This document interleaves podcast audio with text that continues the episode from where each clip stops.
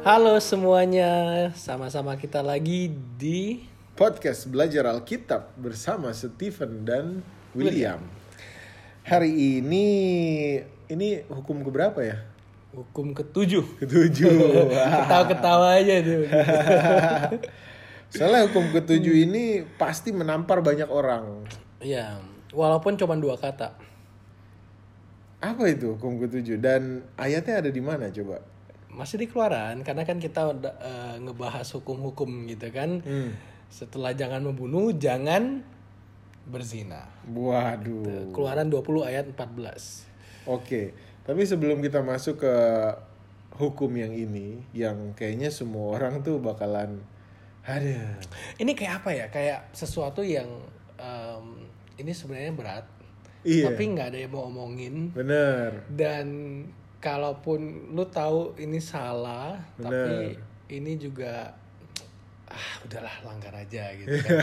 jadi kayak ini Soalnya kayak ini tuh tersembunyi gitu. Iya. Kayak kalau lu nyuri atau lu nipu itu ada orang lain yang terlibat.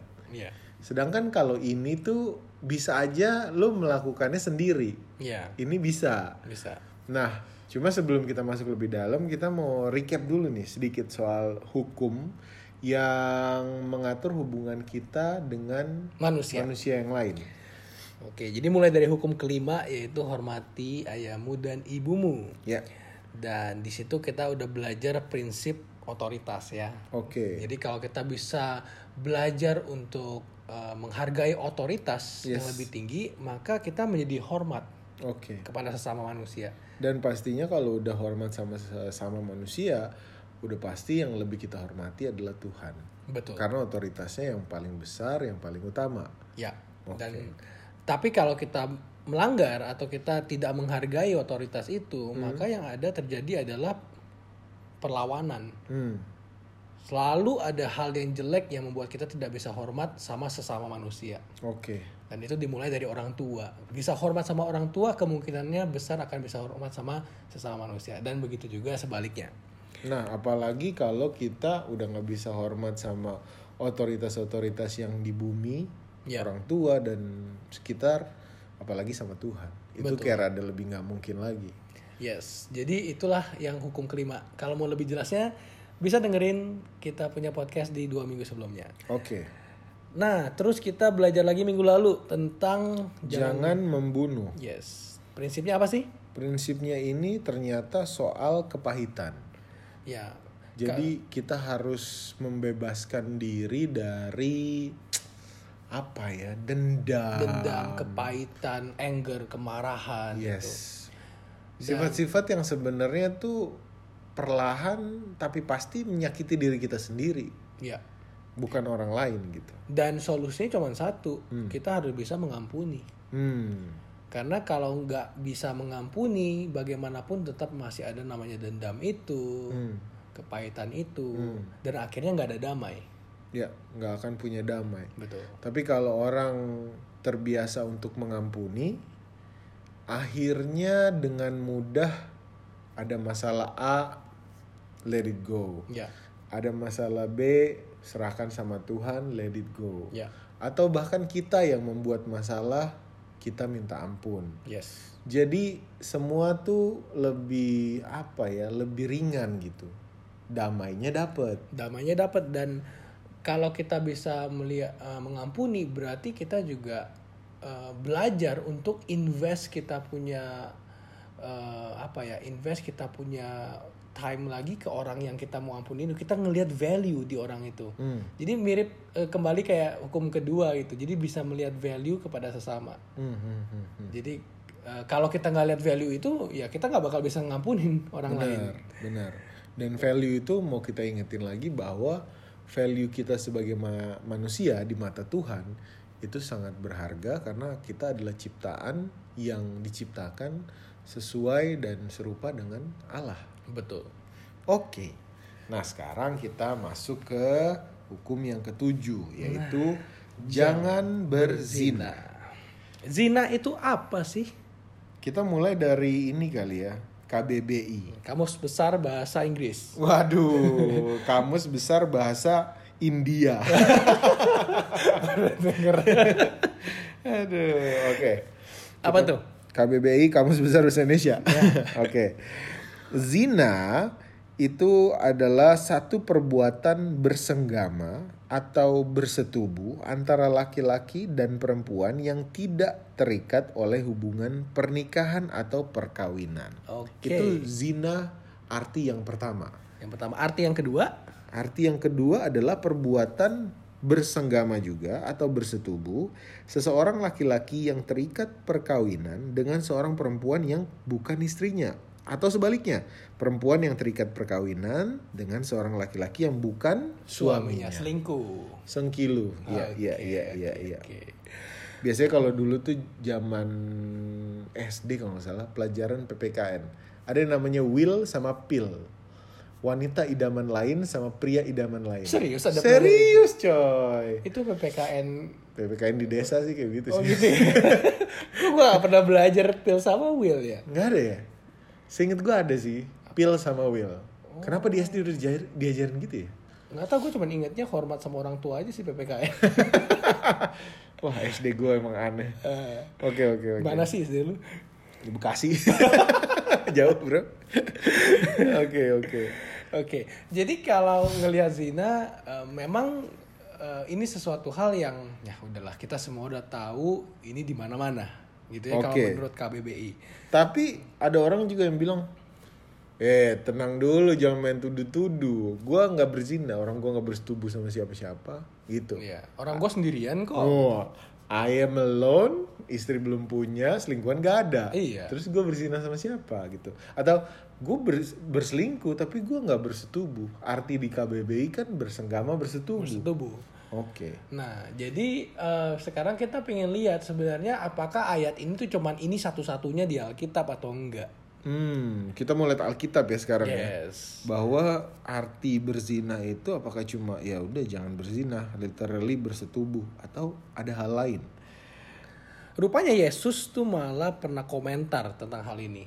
Dan dia dia bisa gali ini lebih spesifik lagi itu ada di Perjanjian Baru di Matius 5 ayat 27 sampai 28. Kamu telah mendengar firman, jangan berzina. Tetapi aku berkata kepadamu, setiap orang yang memandang perempuan serta menginginkannya sudah berzina dengan dia di dalam hatinya. Oke. Oke. Mungkin ada dari teman-teman atau iya, iya. yang lain kan pikir ah aman aman gua nggak melakukan hal-hal yang dikatakan oleh KBBI. Iya. Eh ternyata di sini ada masalah baru katanya memandang doang Memandang terus ingin. menginginkannya. Oke. Itu udah berzina di dalam hati. Ya. Dia nggak bilang harus kenal. Jadi mau kenal mau nggak kenal kita pandang perempuan itu terus kita pingin dengan hawa nafsu itu adalah berzina dalam hati. Zontohnya ada nggak zontoh? Contohnya, Apa nih zontohnya? contohnya sekarang pemerintah lagi giat-giatnya memblokir situs-situs. Situs porno. Ya, itu berarti porno termasuk berzina. Iya gak sih? tapi memang ngomong-ngomong soal situs porno itu adalah satu hal yang paling Sulit. sulit. Iya benar. paling berat, paling ya apalagi udah terikat lama gitu. Dia pakai apa ya? Kalau situs porno itu ibaratnya hukum pahlawan, gugur satu tumbuh seribu. Hmm. Jadi orang diblokir sama Menkominfo, orang pakai proxy. Hmm. VPN udah kagak zaman. Oke. Ya. Oke. Terus habis itu em, dan kalau ngomongin soal situs porno, Hmm. uh, kita udah nggak zaman lah ya film porno gitu-gitu karena Ya yang VCD DVD itu udah ah, udah udah nggak zaman Telat Sekarang udah, lah. udah zamannya internet dan Wong di YouTube aja ada kok kalau mau dicari. betul dan YouTube maksudnya kita bisa lihat kalau misalnya uh, di account pun ada kayak mau open restricted mode atau Ya. enggak gitu 18 plus mesti masukin email. Betul. Jadi memang semua itu gampang banget untuk mengakses dan itu di mana-mana gitu. Dan itu termasuk kategori pas kita melihat lalu kita menginginkannya. menginginkan nonton porno, masturbasi, membayangkan ya dengan hawa nafsu itu termasuk berzina. Ya, dan kalau bahasa Inggrisnya itu di ngomongin look on a woman to lust. Jadi dengan hawa nafsu itu kalau eh, yang ayat tadi kita baca itu bahasa Inggrisnya. Hmm, hmm, hmm. Jadi ya eh, memang ini satu hal yang yang membuat jadi mungkin kadang kita pikir kan wah hukum satu dua tiga empat. Wah akhirnya lewat semua. Lima lewat enam lewat tujuh. Pas ketujuh ini karena ini sesuatu yang eh, kalaupun kita melakukan dosa ini belum tentu ada yang tahu. Hmm. kita bisa kelihatan di depan jadi anak baik atau kita jadi orang yang sangat spiritual. Tapi ini ngomongin soal hati. Bener-bener dalam hati ini dan di tempat di waktu yang orang nggak lihat nggak tahu kita ngapain ini sebenarnya menjadi tantangan Ini juga termasuk dosa kesayangan nih salah biasanya. satunya Karena di ya kita cuma kita yang tahu sendiri gitu, orang lain nggak tahu. Kita ngumpetin atau kita nggak bahkan nggak perlu ngumpetin karena memang nggak ada yang tahu gitu. dan dan bisa-bisa ini salah satu juga hal yang walaupun ini udah teman baik dia tahu buruk-buruk yang teman kita bisa-bisa hal ini nih temennya nggak tahu karena mereka juga sungkan untuk bicarakan ini gitu Iya ngapain tiba-tiba, weh lu nonton porno ya? Masa gitu? Iya. jadi, jadi kayak eh, memang ini sih tantangannya berat banget gitu. Hmm. Dan rupanya Yesus tuh nggak berhenti di situ aja. Dia lanjutin lagi di em, ayat 29 dan 30. Oke. Maka jika matamu yang kanan menyesatkan engkau, cungkilah dan buanglah itu, karena lebih baik bagimu jika satu dari anggota tubuhmu binasa daripada tubuhmu dengan utuh dicampakkan ke dalam neraka. Dan jika tanganmu yang kanan menyesatkan engkau, penggalah dan buanglah itu, karena lebih baik bagimu jika satu dari anggota tubuhmu binasa daripada tubuhmu dengan utuh masuk neraka. Wow, rupanya ada dua hal yang membuat kita tuh gampang banget jatuh ke dalam em, perzinahan. Hmm, hmm. Satu mata, satu tangan. Iya bahkan di sini sangat keras peringatannya cungkil sama potong aja. Iya, karena kalau dilihat memang perzinahan itu dimulai dari mata. Segala Dari sesuatu. matamu, matamu gitu kan. Kayak lagu tuh banyak yang kayak soal mata, melihat apa segala macam. Iya, dan dari mata itu eh, misalnya belum lari ke tangan, dari mata bisa melakukan hal-hal yang sudah berzina, menonton atau melihat situs-situs yang lain. Tapi akhirnya banyak orang pun jatuh ke dalam perzinahan yang didefinisikan oleh KBBI itu dengan tangan, dengan sentuhan. Wah begitu tangan udah main, wah tiba-tiba kontrolnya hilang. Iya, iya, iya, iya, iya. gitu. Jadi memang Yesus tuh tahu betul sifat manusia. Kita diciptakan memang punya organ eh, untuk reproduksi, tapi Yesus juga tahu kalau ini nggak digunakan dengan sebenarnya, dengan yang benar, ini bisa menjadi disaster gitu. Dan ini adalah cobaan terberat bagi banyak orang gitu. Makanya langsung dibahas secara jelas dan ditegur secara keras. Betul. Oke. Ada yang lain nggak? Oke, jadi ngomong-ngomong soal mata, ini juga em, Nabi Ayub. Ini salah satu eh, dia nabi gak ya? Ya nabi lah bisa Iya, dibilang. bisa dibilang nabi ya. Tapi Icon. Iya, Ayub itu tuh setia banget sama Tuhan. Salah satu karakter yang memang ceritanya wow, jatuh bangunnya tuh luar biasa. Dia juga ada ngomong sesuatu tentang mata. Itu ada di Ayub 31 ayat 1 dan 12. Aku telah menetapkan syarat bagi mataku. Masakan aku memperhatikan anak darah. Sesungguhnya itulah api yang memakan habis dan menghanguskan seluruh hasilku. Nah, dia tahu kejatuhan laki-laki itu adalah perempuan. Hmm. Dan orang kalau udah sukses, hasilnya udah banyak, itu jatuh sama wanita muda gitu kata. Hmm, anak darah tuh wanita muda ya. Iya. Oke. Jadi eh, walaupun dia lihat kan dia udah jatuh bangun imannya pun udah udah tinggi lah gitu ya. Tapi tetap bisa jatuh gara-gara mata. Gara-gara mata yang ngelihat perempuan gitu. Oke.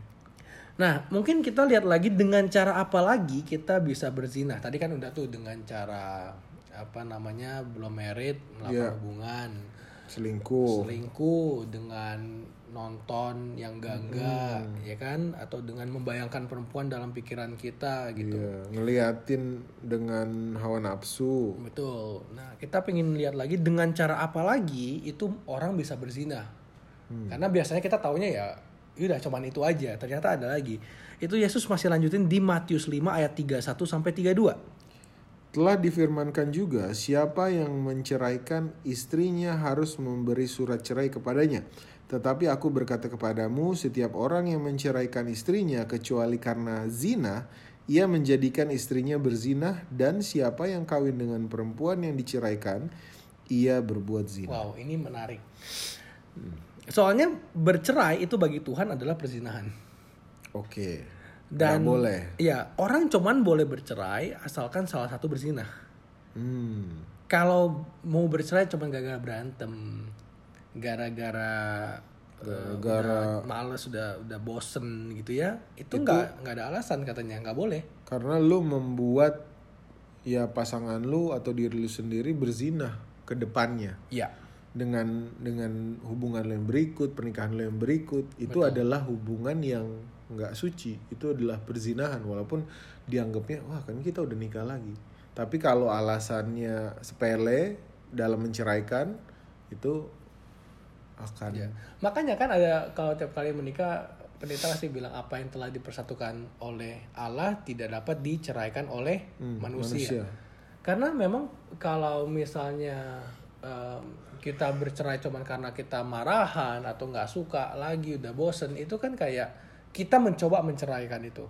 Tapi pada saat eh, bercerainya karena salah satu itu selingkuh itu adalah kekudusan yang Tuhan telah ciptakan itu dilanggar hmm, dan yang diselingkuhi itu kalau menurut uh, Yesus ya boleh menikah lagi. Tapi kalau yang uh, berselingkuh? yang berselingkuh nggak boleh lagi sebenarnya gitu. Hmm, itu tuh pokoknya dicap zina lah. Ya jadi memang kita lihat perzinahan sama perceraian itu memang uh, satu hal yang sejalan. Tapi perzinahan sama pernikahan itu satu hal yang bertolak belakang banget. Oke oke Nah, oke Eh, mungkin kita bisa lihat karena ngomong soal zina ini awal mulanya tuh banyak loh sebenarnya di di zaman bangsa Israel. hmm, Itu di buku Ulangan, nanti tapi bisa baca sendiri sih. Ulangan 22 ayat 13 sampai 30 itu panjang banget.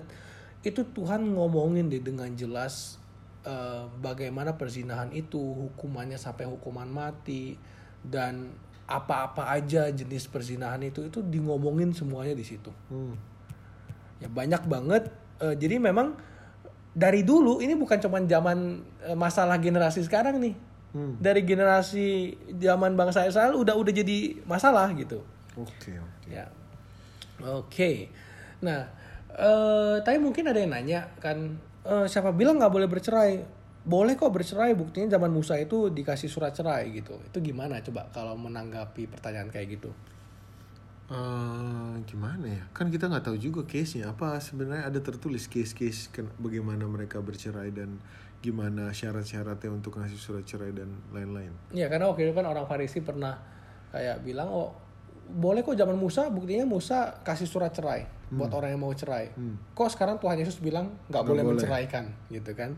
Nah rupanya ada lagi tuh Yesus ngomongin di Matius 19 ayat 3 sampai 9. Nah ini kita baca aja deh. Maka datanglah orang-orang Farisi kepadanya, yaitu kepada Yesus ya, untuk mencobai dia. Mereka bertanya, apakah diperbolehkan orang menceraikan istrinya dengan alasan apa saja? Jawab Yesus, tidakkah kamu baca bahwa ia yang menciptakan manusia sejak semula menjadikan mereka laki-laki dan perempuan? Dan firmannya, sebab itu laki-laki akan meninggalkan ayah dan ibunya dan bersatu dengan istrinya, sehingga keduanya itu menjadi satu daging. Demikianlah mereka bukan lagi dua, melainkan satu. Karena itu apa yang telah dipersatukan Allah tidak boleh diceraikan manusia. Kata mereka kepadanya, jika demikian apakah sebabnya Musa memerintahkan untuk memberikan surat cerai jika orang menceraikan istrinya? Kata Yesus kepada mereka, karena ketegaran hatimu Musa mengizinkan kamu menceraikan istrimu, tetapi sejak semula tidaklah demikian. Jadi memang nggak boleh ya sebenarnya gitu.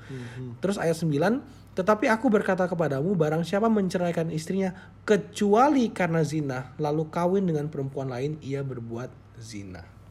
Oke, jadi dengan ayat ini juga mungkin diartikan bahwa di zaman Musa di zaman Musa itu ada faktor perzinahan juga yang membuat Musa mengizinkan orang untuk menceraikan atau bercerai. Ya, Ada faktor zinahnya karena di sini ya satu-satunya alasan eh, diperbolehkan untuk bercerai adalah karena berzina. karena ada yang selingkuh gitu. Ya, Kalau enggak, nggak boleh sama sekali. Apa yang disatukan Tuhan tidak boleh diceraikan manusia.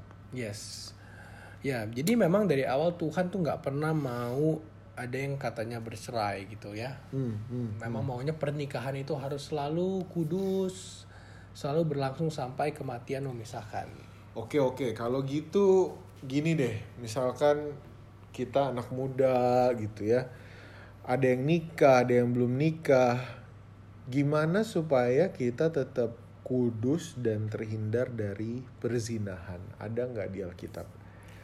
Oke, nah ini ini yang kita mau coba bahas satu-satu, tapi em, kita mau lihat diskusi nih ya gimana dari segi prakteknya. Karena yang penting itu kan adalah bukan teorinya. Ya, Eh, gimana prakteknya supaya kita bisa bisa hidup menghindari yang namanya perzinahan ini gitu.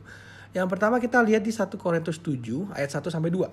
Dan sekarang tentang hal-hal yang kamu tuliskan kepadaku adalah baik bagi laki-laki kalau ia tidak kawin. Tetapi mengingat bahaya percabulan, baiklah setiap laki-laki mempunyai istrinya sendiri dan setiap perempuan mempunyai suaminya sendiri. Oke, jadi kalau Paulus bilang supaya terhindar dari perzinahan lu kawin aja, lu menikah gitu. Hmm. Nah, em, tapi eh, banyak yang mungkin eh, menganggap ini sebagai solusi, lalu akhirnya dia merit, Hmm. habis merit juga tetap aja berzina, saya berzina juga gitu. Hmm. Jadi sebenarnya ini secara teori begitu, tapi secara praktek kalau memang orang udah suka berzina sebelum merit, susah, ya tetap aja eh, Jina-jina juga. zina-zina juga karena yang biasanya eh, udah sama eh, dia mu- mungkin bosenan tipenya gitu ya. Hmm. Terus tiba-tiba cuma disuruh ikat terikat cuma sama satu orang gitu. Hmm. Itu malah jadi disaster. Makanya ini kita pengen lihat lagi ayat ini lebih dalam. Maksudnya itu gimana? Cari pasangan tuh kayak gimana gitu. Hmm. Nah, em, itu ada di 1 Tesalonika 4 ayat 3 sampai 6. Karena inilah kehendak Allah, pengudusanmu, yaitu supaya kamu menjauhi percabulan, supaya kamu masing-masing mengambil seorang perempuan menjadi istrimu sendiri dan hidup di dalam pengudusan dan penghormatan, bukan di dalam keinginan hawa nafsu seperti yang dibuat oleh orang-orang yang tidak mengenal Allah. Dan supaya dalam hal-hal ini orang jangan memperlakukan saudaranya dengan tidak baik atau memperdayakan memperdayakannya karena Tuhan adalah pembalas dari semuanya itu. Seperti yang telah kami katakan dan tegaskan dahulu kepadamu. Oke, di sini tuh ada yang menarik di ayat 3 Dia bilang supaya kamu menjauhi percabulan. Tadi kita ngomong zina. Zina itu kalau orang udah menikah, udah selingkuh. Tapi kalau percabulan ini adalah orang yang belum menikah Hmm. Sama sekali Terus mereka melakukan hubungan suami istri. Nah itu disuruh jauhin. Dan dibilang di sini jangan eh, mencari pasangan itu dalam keinginan hawa nafsu Seperti yang dibuat orang-orang yang tidak mengenal Allah jadi sebenarnya prinsip dari pernikahan itu pun atau cari pasangan jangan hawa nafsu kita yang bikin Duluan. kita cari pasangan. Hmm. itu kacau tuh ntar jadinya tuh. Oh, iya. Nafsu banget nih. Jadi Mau menikah- menghindari percabulan, nikah dah. Nikah karena nafsu gitu. Hmm. Tapi itu salah. Kalau misalnya itu dilakukan, maka eh, abis nikah itu masalah itu nggak nggak beres. Tetap aja akan akan Kan kurang. akan terulang gitu loh. Hmm. Karena tujuannya emang cuma memuaskan hawa nafsu doang. Ya. Jadi mungkin yang diperistri juga dijadikan alat atau yang dijadikan suami cuma dijadikan alat. Betul, itu ada di ayat 6 tadi tuh. Hmm. Supaya dalam hal ini orang-orang jangan memperlakukan saudaranya dengan tidak baik atau memperdayakannya. Hmm. Dan orang mau menikah oh karena waktu em, karena dia keren. Wah karena ini dia mulus nih karena dia ini. Biasanya tuh kayak gitu. Orang kita ya ya kita manusia kita lihat fisik gitu kan. Oh karena dia cakep karena dia cantik gitu. Artinya apa? Tujuan kita mau menikah dia karena gua akan bisa mendapatkan Ya. sesuatu dari Ya. pernikahan itu. Ya. Nah, dan padahal kita eh, kayaknya dulu pernah bahas ya, pada saat kita mencari pasangan itu bukan apa yang kita dapat, tapi Hmm. apa yang kita bisa berikan. Jadi itu kayak kontras banget kan, beda. Nah, pada saat kita eh, mendasarkan pernikahan itu dengan atau mencari pasangan dengan apa yang gue bisa dapat dari orang ini, Hmm. wah, one day begitu kita udah nggak dapat apa yang kita mau, Ya. selesai. Oke. Gitu. Oke. Nah, mungkin kalau misalnya mau lebih detailnya ya bisa lihat podcast kita tentang yang pasangan hidup itu. Ya, Bagaimana menemukan pasangan hidup? Nah, itu bisa. Siapa pasangan hidup untuk saya?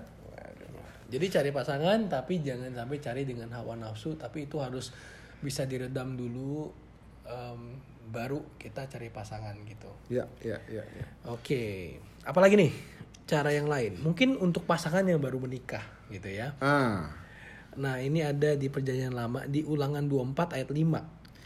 apabila baru saja seorang mengambil istri, janganlah ia keluar bersama-sama dengan tentara maju berperang atau dibebankan sesuatu pekerjaan. Satu tahun lamanya ia harus dibebaskan untuk keperluan rumah tangganya dan menyukakan hati perempuan yang telah diambilnya menjadi istrinya. Wah, ini ini ayat menarik karena dibilang laki-laki harus belajar bagaimana menyenangkan atau menyukakan hati istrinya. Hmm, oke. Dan em, nggak banyak orang eh, maksudnya bisa aware akan hal ini karena wah udah married, habis married yang penting eh, hawa nafsu gue terpuaskan udah gitu. Apalagi kalau memang tujuannya dari awal cuma buat hawa nafsu. Iya, Jadi akhirnya yang dipikirin tuh cuma kebutuhan kita doang. iya, Maksudnya kebutuhan kalau di sini sih ngomonginnya cuma istri ya, tapi maksudnya secara pasangan juga kayak istri uh, sebagai objek nih kayaknya. Iya. Gitu. Tapi kadang laki-laki juga per- perempuan juga ada yang menikah dengan dengan tujuan yang sama kan. Mungkin Iya. memuaskan hawa nafsu atau mungkin untuk apa namanya lebih ke material. Tapi pada saat menikah tujuannya jadi jadi bukan untuk pernikahannya, bukan untuk pasangannya, bukan untuk saling mengisi, tapi malah untuk tujuan-tujuannya yang lain. Hawa nafsunya, uh, apa nama hal-hal materialnya, keinginan hatinya. keinginan hatinya. Jadi eh, kalau tujuannya salah, jadinya salah. Ka- Tapi kalau tujuannya benar, memang untuk pernikahan ini kan adalah satu hal juga yang disenangi Tuhan kan. Iya, Tuhan pengennya kita berpasang-pasangan, betul. menjadi banyak gitu. Apa namanya eh, memenuhi dunia ini. Dan pada saat kita punya tujuan untuk baik, kita punya pasangan yang eh gue sayang banget nih sama dia bukan karena fisik bukan karena hawa nafsu bukan karena keinginan hati bukan karena hal material tapi karena oh gue sayang banget nih karena karakternya bagus Ya. gue sayang banget nih karena kita bisa bertumbuh dalam Tuhan gue sayang banget nih karena dia mengajarkan gue tentang eh, apa namanya eh, prinsip kekeluargaan.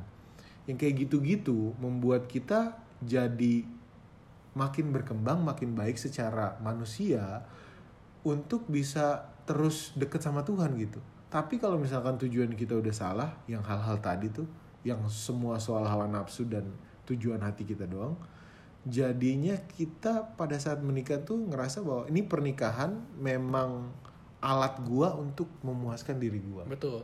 Dan makanya yang tadi lu bilang itu itu gak bisa but, cuman satu dua hari. Hmm. Itu butuh setahun tuh. bahkan di sini bilangnya Harus dibebas. harus dibebaskan dari tugas-tugas kayak perang pekerjaan supaya dia tuh bisa menyukakan hati perempuan istrinya dia bisa menyukakan hati pasangannya Satu tahun loh dibilang. Karena satu tahun tuh adjustment menyadari bahwa oh pernikahan ini bukan sekedar cuman memuaskan hawa nafsu gua, tapi yes kalau gua nyenengin hati dia, kalau wanita itu kan perempuan itu sebenarnya lebih itu beda banget sama laki-laki. Laki-laki itu lebih gampang dipuaskan sebenarnya. lebih ke apa ya ya lebih ke logika juga Iya, kalau tapi- perempuan kan main ke perasaan, Perasaan. hati gitu Dan kalau memang laki-laki bisa menjaga ini dari perempuan, perempuannya pun juga agak akan kepikiran buat selingkuh. Hmm. Dan laki-laki juga akan belajar untuk mengasihi istrinya Hmm. gitu. Jadi memang ini ini salah satu hal yang kalau memang dipraktekkan bisa banget menghindari yang namanya perzinahan-perzinahan di dalam uh, keluarga. Ya, ya Apalagi dalam sebuah baru. pernikahan ya. Betul. Oke. Nah, kalau dalam itu kan tadi dalam pernikahan, Pernikahan, ya. udah resmi lah. Kalau dalam pertemanan, pergaulan, Waduh, ini ini berat soalnya nih. Gimana caranya kita bisa bergaul sama orang dengan teman-teman kita dan kita tidak terbawa hawa nafsu. Tapi sebenarnya ini jujur-jujuran aja. Dalam pergaulan pasti ada salah satu atau teman kita bisa teman baik bisa teman satu grup yang sebenarnya kita tuh punya perasaan sama dia Hmm. dan kita tuh ngebayangin dia Hmm. dan tapi orang nggak ada aja yang mau ngomongin kayak gini gitu Bener. Mungkin diomongin tapi cuma kayak eh gue suka deh. Tapi nggak nggak pernah juga terang-terangan eh gue nafsu dong. Iya. Ya nggak mungkin sih. betul Lebih ke diri sendiri aja gitu. Nah ini gimana nih? Ada nggak? Nah, kita coba lihat di 1 Timotius 5 ayat 1 sampai 2. Janganlah engkau keras terhadap orang yang tua, melainkan tegurlah dia sebagai bapa, tegurlah orang-orang muda sebagai saudaramu, perempuan-perempuan tua sebagai ibu dan perempuan-perempuan muda sebagai adikmu dengan penuh kemurnian. Wow. Dan di sini gue mendapatkan satu pandangan baru kalau misalnya sesama orang muda kita bisa treat mereka sebagai Kakak adik. kakak adik. Bukan berarti ya sekarang banyak banget ya udah gue panggil lu kakak. Ya, elah. ya kakak kakak. Men itu dan itu akan menjerumuskan lu. Iya, gitu. iya, iya. Tapi bener-bener memandang sebagai kemu- kemurnian sekarang. em, gua nggak ngomongin yang yang maksudnya memang sekarang ada kejadian kakak mencabuli adiknya, iya. Ada. Tapi itu itu itu satu dari Itu tapi itu, itu nggak normal sih, udah itu udah nggak sih. bisa diharapkan lagi. Betul. Tapi kalau maksudnya lu deh, lu kan punya Ya. saudara ya, Ya. gitu, punya saudara perempuan gitu. Hmm. Lu pernah gak sih kayak punya hawa nafsu sama saudara Enggak. perempuan lu? Enggak. Enggak, itu itu by nature tuh harus itu nggak terjadi sih kayak Ya. gitu. Kecuali otak lu agak rusak gitu. Iya, jadi kalau kita bisa pandang temen kita sebagai karena lu akan bahkan lu akan ngebela saudara perempuan lu kalau dia diapa-apain sama cowok lain. Ya. Lu ngejaga kemurnian dia kan. Hmm, hmm, hmm. Jadi kalau kita bisa pandang pergaulan itu kayak lu mandang dia sebagai adik lu, ya lu sayang sama dia, tapi lu tahu ini lu harus jaga kemurniannya dia. Hmm. Dan lu nggak bakal membuat dia menjadi objek zina itu kan. Seperti bersaudara ya. Jadi kayak ya lu- Bukan kakak-kakaan ya. ya ini beneran kayak mungkin hubungannya pertemanan tapi ada pasti ngerti kok kayak jadi misalnya lu punya sahabat-sahabat nih Iya. kadang kalau persahabatan lu itu sangat kuat lu tuh bahkan nggak bisa nggak bisa suka sama orang itu. Iya. lu tuh respect lu tuh peduli pas dia susah lu tuh sayang tapi bukan perasaannya tuh bukan kayak udah suka nih sayang. Nih, Bukan pengen- nafsu gitu. Nah, lebih ke oh sayang. Kita saling saling bantu saling membutuhkan. Dan perasaan itu tuh sebenarnya perasaan yang sama kayak kita bersaudara. Ya, saudara sungguh. Betul. karena memang kalau saudara sungguh kita care kita peduli kita bantu kita tanpa ada yang bela-bela yang lain gitu Betul. oke Nah, itulah yang dimaksud dari ayat ini. Jadi memang kalau kita bisa ngelatih lah mata kita ya atau dalam pertemanan begitu ada mulai wah tanda-tanda hawa nafsu nih gua sama dia nih. Hmm. Coba deh. Dan kalau kita bisa treat semua orang kayak gitu, maka kita bisa ngejaga lah kemurnian itu menurut ayat ini. kemurnian mereka dan juga kita menjaga supaya kita tidak ya tidak berzina dengan mata dan hati kita gitu Betul sekali. oke lanjut Oke, 2 Timotius 2 ayat 22. Sebab itu jauhilah nafsu orang muda, kejarlah keadilan, kesetiaan, kasih dan damai bersama-sama dengan mereka yang berseru kepada Tuhan dengan hati yang murni. Oke. Jadi memang otak manusia itu didesain untuk diisi kan. Kalau misalnya kita isinya nafsu semua, itu nggak ada room, nggak ada ruangan buat kesetiaan, keadilan dan kasih. Tapi kalau kita buang yang namanya nahaf, hawa nafsu, berarti otaknya kan jadi kosong, hatinya jadi kita isi dengan hal-hal yang positif, keadilan, kesetiaan, kasih dan damai. Jadi eh, memang kayak ya isi aja diri lu dengan hal-hal yang baik dan yang jahat itu akan kesinggir gitu. Oke. Nah, tapi kalau gue di sini ya, gue gue mungkin baca ini bisa juga diartikan secara harfiah. Sebab itu jauhilah nafsu orang muda. Jadi emang pada saat kita muda kan kayaknya hidup tuh lebih bergejolak gitu, kayak eh, apa namanya? Ya hawa nafsu tuh tendensinya lebih lebih apa namanya berapi-api gitu, kayak kayak yang namanya masih muda kan. Iya. Nah kalau kalau kita udah sampai dewasa, udah sampai berumur, masih punya pemikiran yang sama kayak anak muda dengan gaya berpikir yang cuma pakai hawa nafsu doang, itu artinya juga kita nggak dewasa dewasa. Ya. Kita nggak mengalami pertumbuhan secara rohani, secara pikiran dan yang lain-lain. karena kita ngejarnya cuma hawa nafsu orang muda aja nih Yes. kalau gue sih ngeliatnya ini emang emang di highlight tuh karena anak muda tuh segitunya gitu sama hawa nafsu gitu sama- Kayak sumbunya pendek gitu ya. Iya. Dikit konslet tek. Kayak cuma lihat apa dong langsung wadaw gitu. ya kayak gak ada kepikir panjangnya Iya, gitu loh. bener. Iya iya. iya. Kayak- Kan kita semua pernah muda, lu ngerti lah. Maksudnya Oh kayak lu emang udah tua? eh, lumayan ya. lumayan. Lumayan, lumayan. Tahun ini kepala empat. Enggak dong. Oh enggak belum ya? Lima. Tapi ya ya gitulah maksudnya ya nggak ada perspektif lain gitu dalam Iya. pikiran ya hanya itu itu dan itu gitu. Apa yang di mata, apa yang dirasa itulah gitu kan yang Hmm. harus langsung. Oke. Ya. Apalagi nih? Nah, kita lanjut ke eh, 1 Timotius 4 ayat 12. Jangan seorang pun menganggap engkau rendah karena engkau muda. Jadilah teladan bagi orang-orang percaya dalam perkataanmu, dalam tingkah lakumu, dalam kasihmu, dalam kesetiaanmu, dan dalam kesucianmu. Hmm, tapi di sini dihimbau kalau misalkan lu masih jadi orang muda kan biasanya dianggapnya tuh lu penuh hawa nafsu, cuma pikirannya nggak benar apa segala macam. Ya. Nah di sini malah disaranin buat orang muda nih, kan biasanya lu dianggap rendah tuh karena lu orang muda yang biasanya pikirannya gitu-gitu aja. Nah ini malah dijadiin teladan, lu harus Yes. jadi teladan. Orang-orang apa namanya lewat lu bisa dipercaya, lewat perkataan, lewat tingkah laku, lewat kasih, lewat kesetiaan dan yang paling penting lewat kesucian. Jadi harus ingat identiti kita itu apa. Sebagai mau muda, mau tua, mau tua, identiti kita adalah anak Allah, anak Yesus, murid-murid Yesus. Itulah identiti kita. Pertahankan itu, integritas itu, dan itu akan membantu kita ngelawan yang yang nafsu-nafsu tadi yang gitu. duniawi. Ya. Oke. Dan sebenarnya kalau ngobrolin soal yang ini ya, ini kan lagi-lagi harus merendahkan diri, Ya. menjadi kecil. Ini lagi-lagi balik ke hukum pertama bahwa Tuhanlah yang utama dan kita kecil. Kalau pakai hawa nafsu itu artinya kita yang utama. Hmm. Karena cuma apa yang kita mau yang kita harus lakukan. Yes. Tapi pada saat kita menjadi kecil dan Tuhan yang besar, ya walaupun kita kadang terpikir soal hawa nafsu, tapi kita langsung terpikir bahwa oh Tuhan yang utama, gue nggak boleh kayak gini. Ya, dan itu pakai kekuatan Tuhan menjaga kesucian kita, tingkah laku kita dan seterusnya. Yes. Oke, apalagi nih? 1 Korintus 7 ayat 32 sampai 35. Aku ingin supaya kamu hidup tanpa kekhawatiran. Orang yang tidak beristri memusatkan perhatiannya pada perkara Tuhan.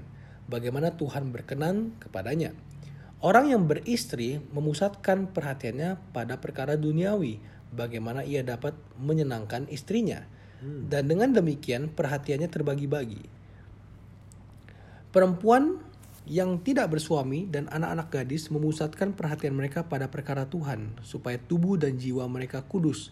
Tetapi perempuan yang bersuami memusatkan perhatiannya pada perkara duniawi, bagaimana ia dapat menyenangkan suaminya.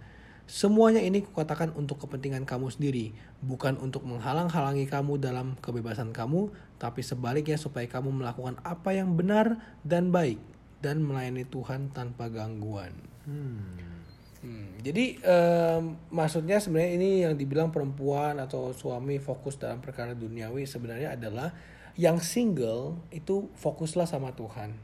Yang married fokuslah sama pasangannya di dalam Tuhan. Gitu loh maksudnya. Jadi ya, ya, it's about the focus gitu. Dan lagi-lagi kalau fokus lu ha- cuma hawa nafsu, mau single, mau udah beristri, fokusnya terhadap diri sendiri lagi, Ya. terhadap kepuasan diri sendiri lagi. Ya dan karena kayak misalnya gua udah berkeluarga, sekarang gua udah tahun ke empat gitu ya. Berapa tahun lu nikah? Ya udah 4 tahun 2015. Oh, jalan 5. Jalan lima, jalan lima. Nah, eh, memang ini hal yang eh, hukum ketujuh ini, ini ini bukan sesuatu yang akan hilang pada saat kita Merit. married gitu. Tapi ini ada sesuatu yang harus kita serang gitu ya eh, melalui ke melalui kekuatan Tuhan dan juga bagaimana hubungan kita dengan istri kita yang membuat kita eh, fokus gitu kepada Tuhan. kepada Tuhan juga kepada hubungan kita berdua. Dan ini benar-benar semakin hubungan kita itu lebih kencang, semakin nggak ada hal-hal yang aneh-aneh begini gitu. Semakin hubungan pas lagi renggang, eh, ini hal-hal begini bisa aja muncul entah dari mana-mana gitu. Hmm. Jadi ya Dan memang itulah celahnya syaiton untuk masuk. yes. Oke, oke. Oke, eh, apa lagi nih? Efesus 5. Efesus 5 ayat 31 sampai 32. Sebab itu laki-laki akan meninggalkan ayahnya dan ibunya dan bersatu dengan istrinya sehingga keduanya itu menjadi satu daging. Rahasia ini besar tetapi yang aku maksudkan ialah hubungan Kristus dan jemaat. Oh, rahasia ini ya, rahasia ini besar.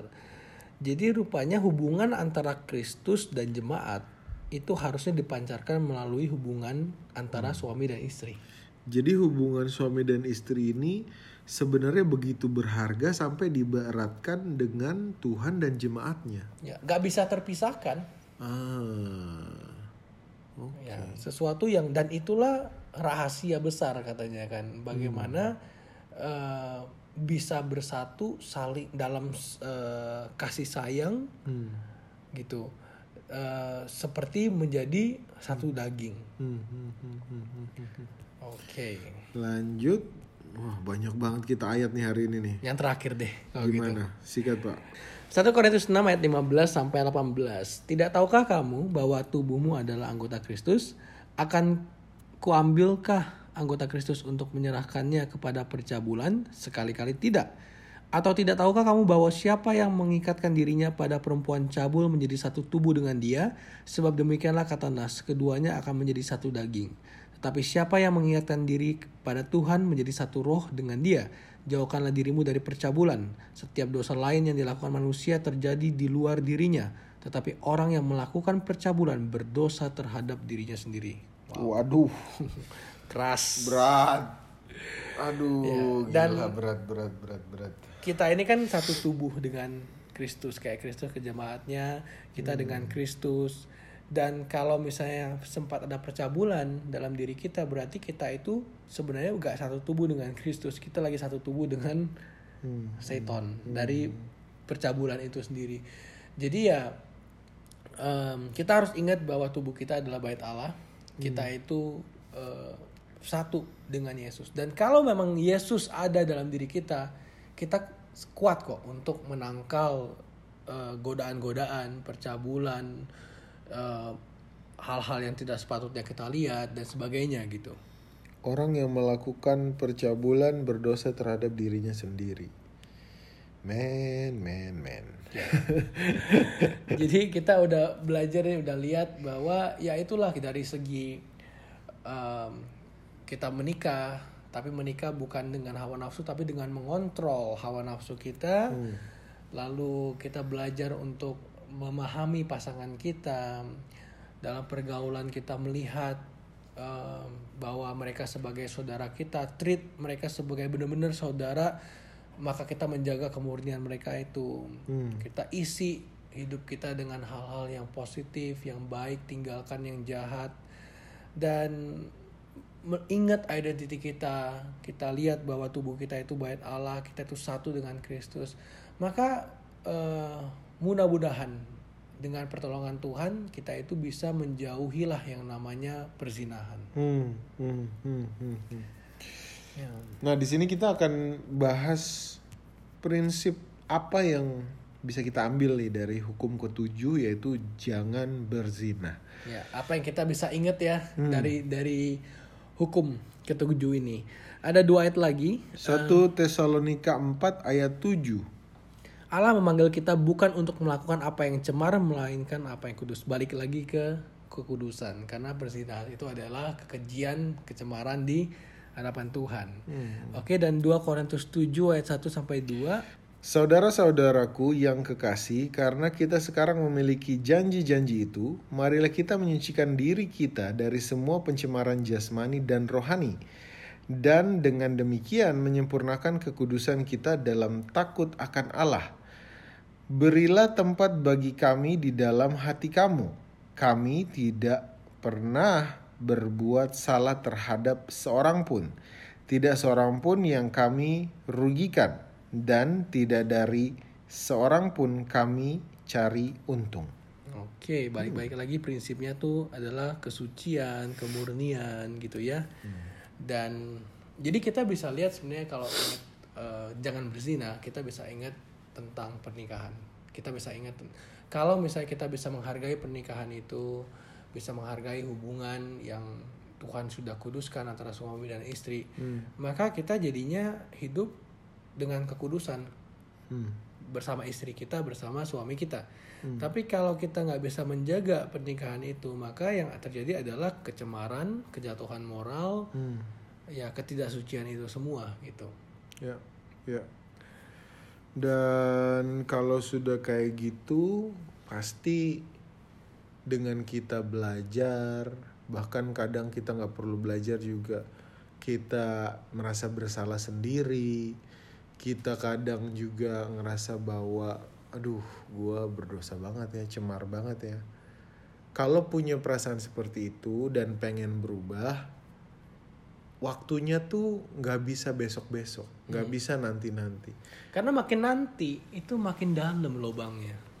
Betul. Makin bersatu bukan sama Tuhan tapi sama yang namanya percabulan tadi. Hmm. Dan makin keikat sama itu makin lebih susah lepasnya. Hmm, hmm, hmm.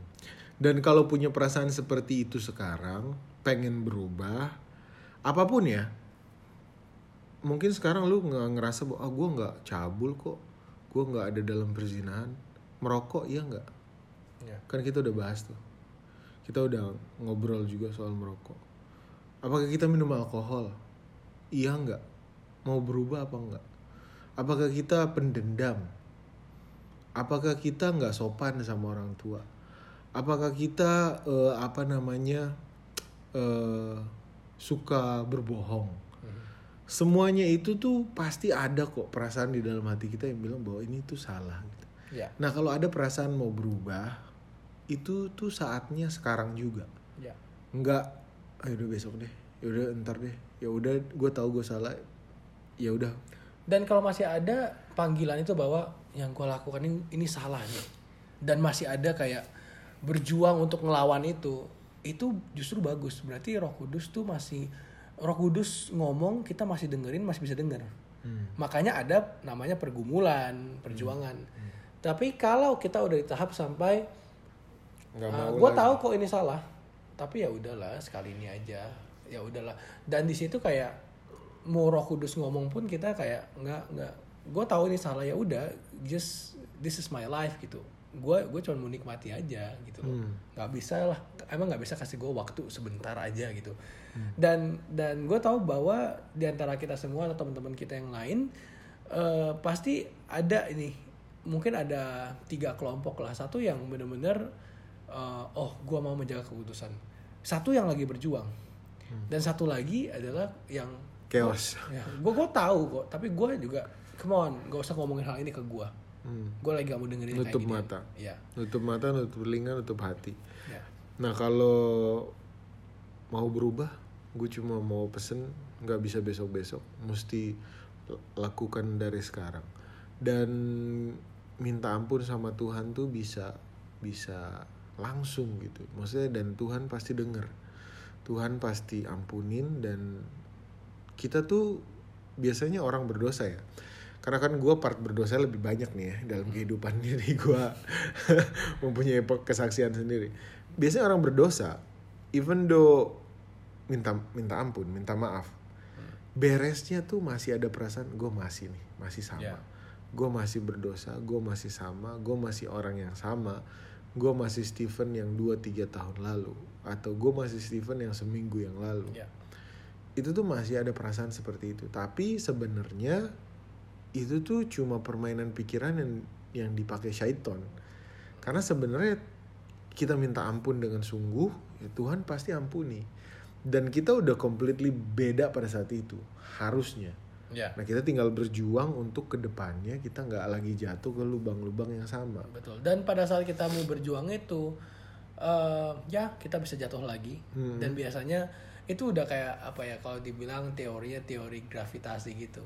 Lu lebih dekat sama bulan lu ketarik ke bulan. Lu lebih dekat sama bumi lu ketariknya ke bumi gitu. Hmm. dan dan pada saat proses kita misalnya mau berpindah dari bulan ke bumi gitu kan. Ya itu kita harus ngelawan gravitasinya bulan dulu gitu kan untuk sampai di tahap lu akhir jadi kayak kita Akhirnya pindah. ada gravitasinya Tuhan dan setan ini tarik tarikan Hmm.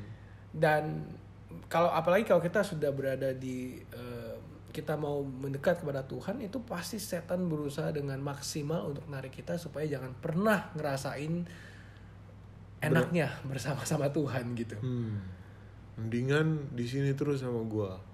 Merasakan dosa yang nikmat-nikmat. Dan misalnya kita lagi berjuang di hukum ketujuh, nanti setan bisa aja muterin kita nanti jadi bergumul di hukum ke satu, hukum ketiga, hukum-hukum yang lain diputer gitu sampai akhirnya kita eh, pusing mikirin yang sana jatuh akhirnya yang ini. Jatuh balik lagi ke hukum yang yang sebenarnya kita paling berjuang. Betul. Oke. Ya pokoknya berserah lah sama Tuhan. Yes. Dan di sini kita juga bukan yang suci-suci amat ya. Ya. Mohon maaf, kita berjuang juga sama Kita juga masih berjuang. Ya. Mostly gua sih berjuang. ya. Aduh. Buat Steven yang mau merit ya bentar lagi ya. Waduh, amin. Didoain aja temen-temen ya. Iya, iya, iya. Tujuannya bukan hawa nafsu nih, mohon maaf. ya, pokoknya doain aja dah. Semoga podcast ini menjadi saksi. Sedap. siap. Oke, kita doa kali ya. Oke, yuk. Tuhan Yesus, terima kasih Engkau memberkati kami, Engkau memberikan kami waktu Tuhan untuk belajar. Biarlah Engkau mau mengampuni dosa dan kesalahan kami Tuhan Yesus, supaya kami bisa semakin hari semakin baik sesuai dengan karaktermu, sesuai dengan apa yang Engkau ajarkan Tuhan.